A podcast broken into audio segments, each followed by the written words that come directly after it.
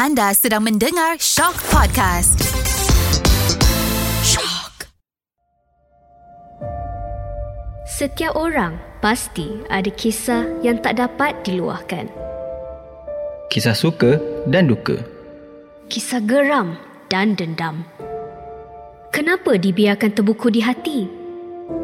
Suarakan hati anda di podcast Suara Hati hanya di Shock. Hai, kembali kita ke podcast Suara Hati. Okey, thank you korang sebab selalu support Mada dalam apa menghantar cerita-cerita kisah-kisah korang tu memang banyak pengajaran yang kita dapat lah. Tapi hari ni memang special sikit uh, and a bit panjang. So kita akan buat dua part lah eh. Dua part eh producer boleh eh? Dua part? Okay. Alright. So cerita ni dikongsi rasanya that based on daripada cerita ni sebenarnya dia lelaki lah. Tapi dia tak bagi tahu nama, dia tak bagi tahu location semua. So tak apa kita bacakan cerita dia sebab sangat menarik and banyak pengajaran yang kita boleh belajar daripada kisah ni. Okay, kita tahu okay, di mana setiap manusia ada fitrah untuk bercinta, untuk mencari pasangan kan. So kisah ni memang berkisar ah, dengan mencari jodoh lah senang cerita. Tapi ah, masalah dia cari-cari jodoh jodoh yang bodoh. dia kena scam guys. Cerita ni love scam. Okay, so tak apa. Tak nak panjang-panjang. Mada akan bacakan cerita dia. Uh, korang boleh dengar. And nanti kita akan kupas sedikit. Alright, cerita dia bermula macam ni. So, ramai akan kata kenapalah boleh tak sedar. Sebelum korang judge aku, let me tell you a story. Aku bukan jenis suka keluar lepak. Sebab aku tak suka masa aku terbuang. Macam boyo pula. Tapi betul, dah puas zaman lepak muda-muda dulu. Aku sekarang berumur late 30s. Memang pernah kecewa bercinta sekali dua tapi tak seteruk ini. Nak dijadikan cerita, aku kenal Anna. Not a real name. Dari IG. It start with Anna ni add aku dan start like gambar-gambar travel aku. Macam biasa aku pun start lah stalk si Anna ni. Very decent woman, bertudung. Dia agak aktif di IG story. Gambar-gambar yang dia share pun memang real image weh. Bukan gambar stok foto ke gambar apa. Gambar dengan family, gambar hari raya. And satu yang aku notice, Anna suka sangat like gambar-gambar aku yang bagi aku sendiri ada personal value behind it. So, one day aku pun Up lah satu gambar tengah lepak camping. So si Ana ni pun respon dekat komen. Cantik lah. Boleh share ke location ni? Kalau nak hide, can DM. Aku a bit malu at first. Aku biarkan sejam dua macam tu. Lepas tu, aku pun DM dia. Oh, ini dekat Terengganu. Gambar lama. Tapi location ni memang nice. Tapi lepas tu, jantung aku ni macam berdegup-degup nak tunggu dia punya respon. Wah, ni dekat Malaysia?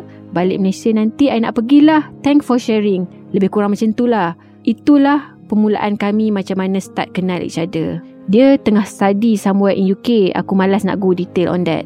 Dalam seminggu tu, ada sekali dua uh, dia akan tanya aku punya advice. Tanya pasal setting kamera ke, uh, macam mana nak ambil gambar tu, macam mana nak ambil gambar ni.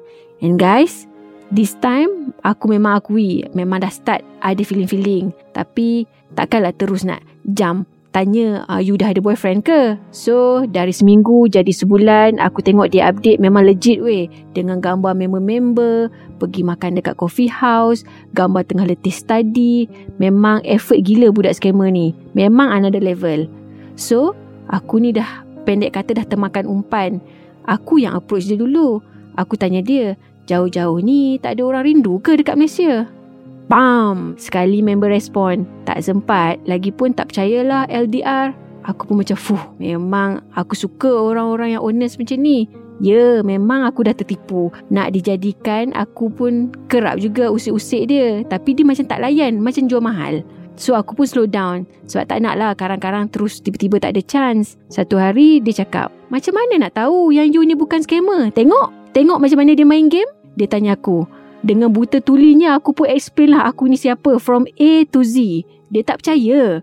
Aku siap share gambar aku dekat office. Aku siap share gambar pasal family aku. Lepas tu aku cakap kat dia, okay kalau tak percaya jom FaceTime. Tapi dia still tak percaya. Dia cakap dia nak kena fikir dulu. Dia kata dia nak istikharah. Memang dasar pendunggang. So Mada tak nak panjang sebab panjang, rasa macam panjang. Tapi Mada sikit uh, nak letak sedikit komen lah dekat sini eh. Uh, memang tahu kalau kita orang kata bila kita bercinta ni kan tambah-tambah macam jarak-jarak jauh ni lah kan. And tak pernah tengok muka. And bila kita boleh bersembang perkara yang kita suka pula benda-benda tu macam blindsided. So apa yang jadi dekat this guy Maida nampak itulah kalau Maida dekat tempat dia pun you tengok orang tu sentiasa update kan from time to time. How come you nak expect kata orang tu scammer? Is something yang macam beyond kita punya apa dia expectation lah. Mada teringat ada satu cerita tau uh, dekat Netflix uh, pasal this one rugby guy. Macam ni jugalah dia kena tipu dengan seorang uh, perempuan. Padahal orang tu bukan perempuan tau Is a guy Maybe a friend of a friend macam tu. And dia memang dah fall in love gila-gila. So I think it's, it's the same lah to this guy. Yelah you are blindsided lah Dengan semua info-info. And honestly The scammer ni memang ada level lah Eh, memang betul lah cakap dia another level. Sebab apa?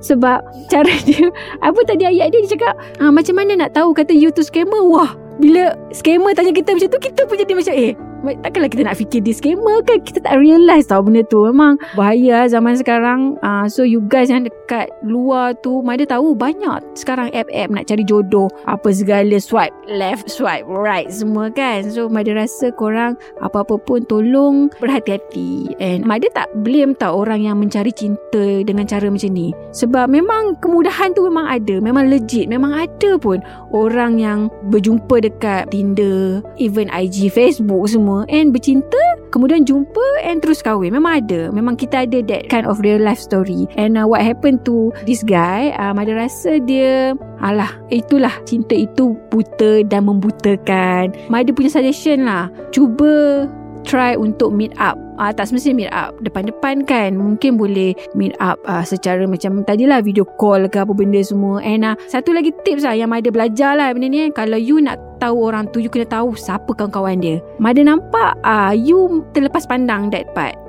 you tak try check siapa?